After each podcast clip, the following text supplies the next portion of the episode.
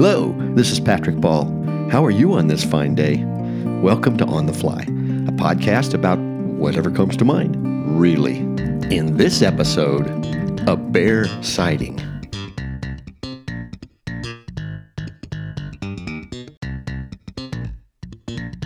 Pull up a chair and let me tell you the story of a bear. I awoke to the steady patter of rain on my tent in the black velvet darkness of our cozy mountain camp. Wrapped in my sleeping bag, I sat up, craned my head to one side, and listened. There was that strange sound again. Nervously, I reached for my wristwatch and clicked the indigo light. It was just after 1 a.m., and I was wide awake. What is that sound? I thought. Was it a bear? The skies were ominous that night. A soft, steady rain began at dusk.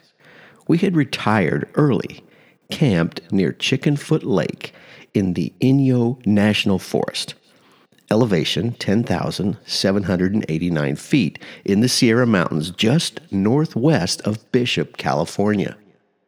This was the second night of our 2014 annual wilderness backpacking trek. Our evening conversation had centered on big, ferocious bears.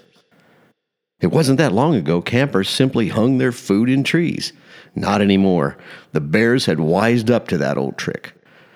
Proper precaution requires every scrap of paper, food, trash, toothpaste, anything that has a smell gets packed into bear proof canisters for the night.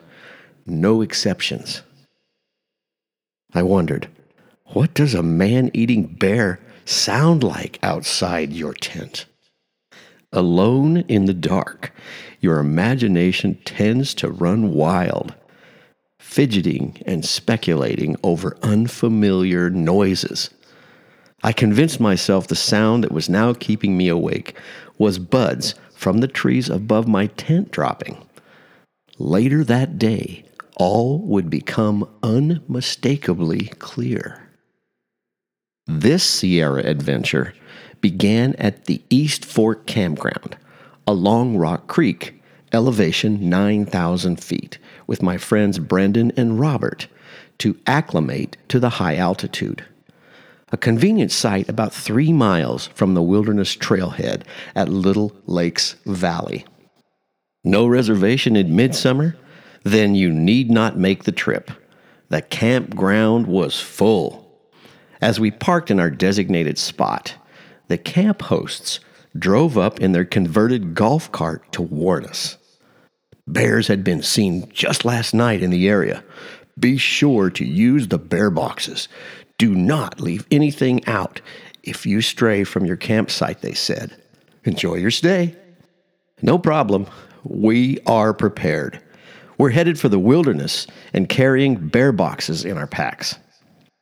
With a small crackling fire in the fire pit under a starlit sky, we organized our gear and prepared dinner while reviewing the topo map to plan our route.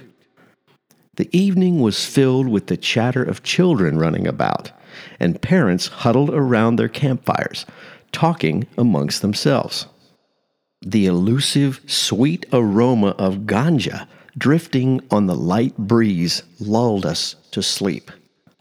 Eager to hit the trail, we were up at dawn the following morning, sitting at our picnic table having breakfast. Out of the corner of my eye, I caught some movement. Look over your shoulder, I whispered. There's a bear strolling into that campsite. A large brown bear, about the size of a Volkswagen Beetle, was calmly making his way through the campsite of snoring campers. Wide eyed, we watched silently, frozen in our seats, unable to speak. The bear climbed onto the picnic table, covered with a red checkered plastic tablecloth sniffing the surface for food scraps. When erect, he stood over six feet tall. Finding nothing, he silently climbed down and trundled away. You've heard it said time is relative. Well, it was as if time stood still. Admittedly, this entire episode lasted less than three minutes. The bear had come and gone so quickly and quietly that we sat and watched, amazed at the sight of such a large creature able to move with such stealth. Can you believe it? We just saw a bear. That thing was huge, said Brendan. That's my first time seeing a bear after all these trips to the mountains. He was so quiet. Not a sound, said Robert. We should have taken a photo.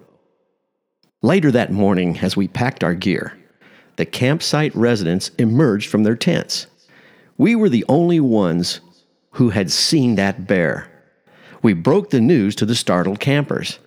They had been sound asleep with absolutely no idea the bear had come and gone. They began chattering like scared mice running hither and thither, alerting everyone in the camp about the bear. Our adventure had begun.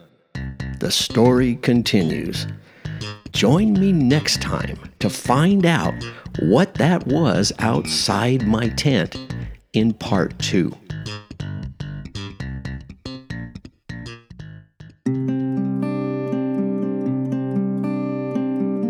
I'm Patrick Ball.